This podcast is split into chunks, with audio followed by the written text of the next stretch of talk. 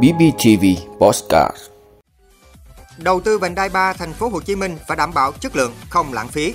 Các nhà khoa học phát hiện trên 220 loài mới tại khu vực sông Mekong. Tin vui cho các bệnh nhân bị tổn thương phổi nặng do Covid-19. Trung Quốc bật đèn xanh với cây trồng chỉnh sửa gen. Đó là những thông tin sẽ có trong 5 phút sáng nay ngày 31 tháng 1 của BBTV.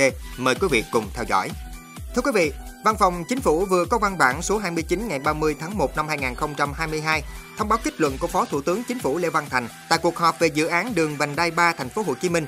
Tại thông báo trên, Phó Thủ tướng đánh giá cao Ủy ban nhân dân thành phố Hồ Chí Minh và các thành viên tổ công tác đã khẩn trương tích cực tổ chức nghiên cứu, ra soát báo cáo nghiên cứu tiền khả thi dự án, đề nghị các địa phương thành viên tổ công tác tiếp tục phối hợp chặt chẽ trong việc thực hiện các yêu cầu của Thủ tướng Chính phủ tại thông báo số 21 ngày 24 tháng 1 năm 2022 và thông báo số 23 ngày 25 tháng 1 năm 2022 của Văn phòng Chính phủ.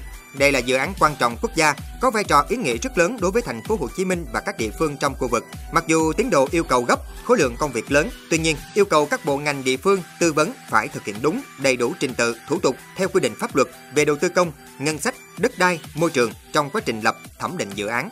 Hội đồng thẩm định nhà nước, Bộ Kế hoạch và Đầu tư, Bộ Giao thông Vận tải, Bộ Xây dựng có trách nhiệm xem xét kỹ lưỡng các giải pháp thiết kế, trong đó lưu ý các nút giao, đường lên xuống phù hợp, bảo đảm an toàn hiệu quả, giảm chi phí xây dựng. Hội đồng thẩm định nhà nước hoàn thành thẩm định để trình thường trực chính phủ trước ngày 15 tháng 2 năm 2022, làm cơ sở báo cáo cấp có thẩm quyền để kịp trình Quốc hội trước ngày 20 tháng 3 năm 2022. Thưa quý vị, Quỹ Quốc tế Bảo vệ Thiên nhiên vừa công bố báo cáo nhấn mạnh về việc cần thiết của bảo vệ đa dạng sinh học và môi trường sống phong phú trong khu vực sông Mekong, bao gồm Việt Nam, Campuchia, Lào, Thái Lan và Myanmar. Hãng thông tấn AB của Mỹ cho biết những loài mới này được phát hiện vào năm 2020 nhưng việc công bố bị trì hoãn trong năm 2021. Loài khỉ có lông màu trắng bao quanh mắt được gọi là vọt Popa, thường sống tại sườn đồi dốc của núi lửa Popa ở Myanmar. Đây là loài có vú mới duy nhất được phát hiện. Hàng trăm loài còn lại là bò sát, cá, ếch và 155 loài cây, bao gồm loài tre mọng nước duy nhất được phát hiện ở Lào.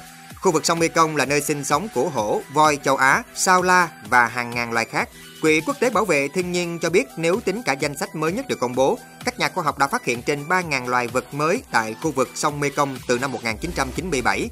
Bất chấp sự bành trướng của con người đến các khu rừng nhiệt đới và khu vực hoang dã, phần lớn khu vực sông Mekong vẫn chưa được khám phá và mỗi năm người ta tìm thấy hàng chục loài mới tại đây. Không phải tất cả các loài mới đều được tìm thấy sâu trong rừng rậm. Báo cáo của Quỹ Quốc tế Bảo vệ Thiên nhiên cho biết, một trong những loài thực vật mới được phát hiện là cây gừng có tên là bọ xích bởi mùi hăng của nó. Cây gừng bọ xích này được tìm thấy ở một cửa hàng bán cây ở Đông Bắc Thái Lan. Thưa quý vị, theo kết quả nghiên cứu sơ bộ công bố mới đây trên tạp chí y học New England của Mỹ cho thấy, tỷ lệ sống sót sau ca ghép phổi ở những bệnh nhân mắc Covid-19 cao tương đương so với những bệnh nhân thực hiện ghép phổi vì các lý do khác. Theo các nhà nghiên cứu, phát hiện này mang đến hy vọng cho các bệnh nhân Covid-19 bị tổn thương nặng ở phổi, khi mà các nghiên cứu trước đó cho rằng nếu mắc Covid-19 quá nghiêm trọng, có thể sẽ không đủ điều kiện ghép phổi. Các nhà nghiên cứu đã tiến hành theo dõi 3.039 ca ghép phổi được thực hiện ở Mỹ trong giai đoạn từ tháng 8 năm 2020 đến tháng 9 năm 2021. Trong đó 7% là bệnh nhân sống sót sau Covid-19 và có phổi bị phá hủy gần như hoàn toàn. Trong số các bệnh nhân Covid-19, có 197 người được ghép hai lá phổi và 17 người được ghép phổi đơn. Một số bệnh nhân cũng được thực hiện ghép tim hoặc thận. Kết quả cho thấy tỷ lệ sống sót sau 3 tháng thực hiện ca ghép ở những bệnh nhân Covid-19 là 95,6%, gần bằng tỷ lệ sống sót ở những bệnh nhân ghép phổi vì các nguyên nhân khác. Hiện vẫn chưa rõ khả năng phục hồi của các bệnh nhân Covid-19 được ghép phổi về lâu dài. Tuy nhiên, các nhà nghiên cứu cho rằng ghép phổi có thể là giải pháp điều trị khả thi đối với một số bệnh nhân gặp các vấn đề hô hấp không thể cứu chữa do hậu quả của Covid-19. Thưa quý vị, Trung Quốc đã đưa ra các quy tắc thí điểm để phê duyệt cây trồng chỉnh sửa gen, mở đường cho việc cải thiện sản lượng mùa màng. Dự thảo quy tắc có nội dung rằng, một khi cây trồng đã được chỉnh sửa gen và hoàn thành các thử nghiệm thí điểm, thì có thể xin giấy chứng nhận sản xuất, bỏ qua các cuộc thử nghiệm kéo dài trên đồng ruộng để được phê duyệt. Những quy tắc này được đưa ra trong bối cảnh Bắc Kinh áp dụng các biện pháp nhằm cải tổ ngành công nghiệp hạt giống, vốn được coi là mắt xích yếu trong nỗ lực đảm bảo an ninh lương thực quốc gia. Chỉnh sửa gen được coi là một công nghệ mới ít rủi ro hơn công nghệ biến đổi gen bởi nó không liên quan đến việc bổ sung thêm gen ngoại lai vào cây trồng. theo vào đó, các nhà khoa học chỉnh sửa hoặc thay đổi gen vốn có sẵn trong cây trồng để cải thiện năng suất hoặc tăng dinh dưỡng. Độ chính xác của công nghệ chỉnh sửa gen khiến nó có tốc độ phát triển nhanh hơn nhiều so với việc nhân giống thông thường và cũng làm giảm chi phí.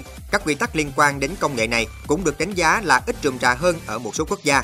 Giới lãnh đạo Trung Quốc vào cuối năm 2020 nhận định rằng nước này cần sử dụng khoa học và công nghệ để thay đổi công nghiệp hạt giống, vốn chật vật vì ít đổi mới.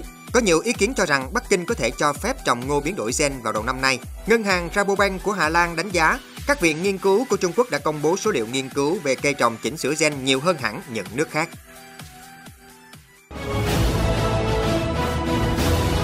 Cảm ơn quý vị đã luôn ủng hộ các chương trình của Đài Phát thanh truyền hình và báo Bình Phước. Nếu có nhu cầu đăng thông tin quảng cáo ra vặt, quý khách hàng vui lòng liên hệ phòng dịch vụ quảng cáo phát hành số điện thoại 02713 887065.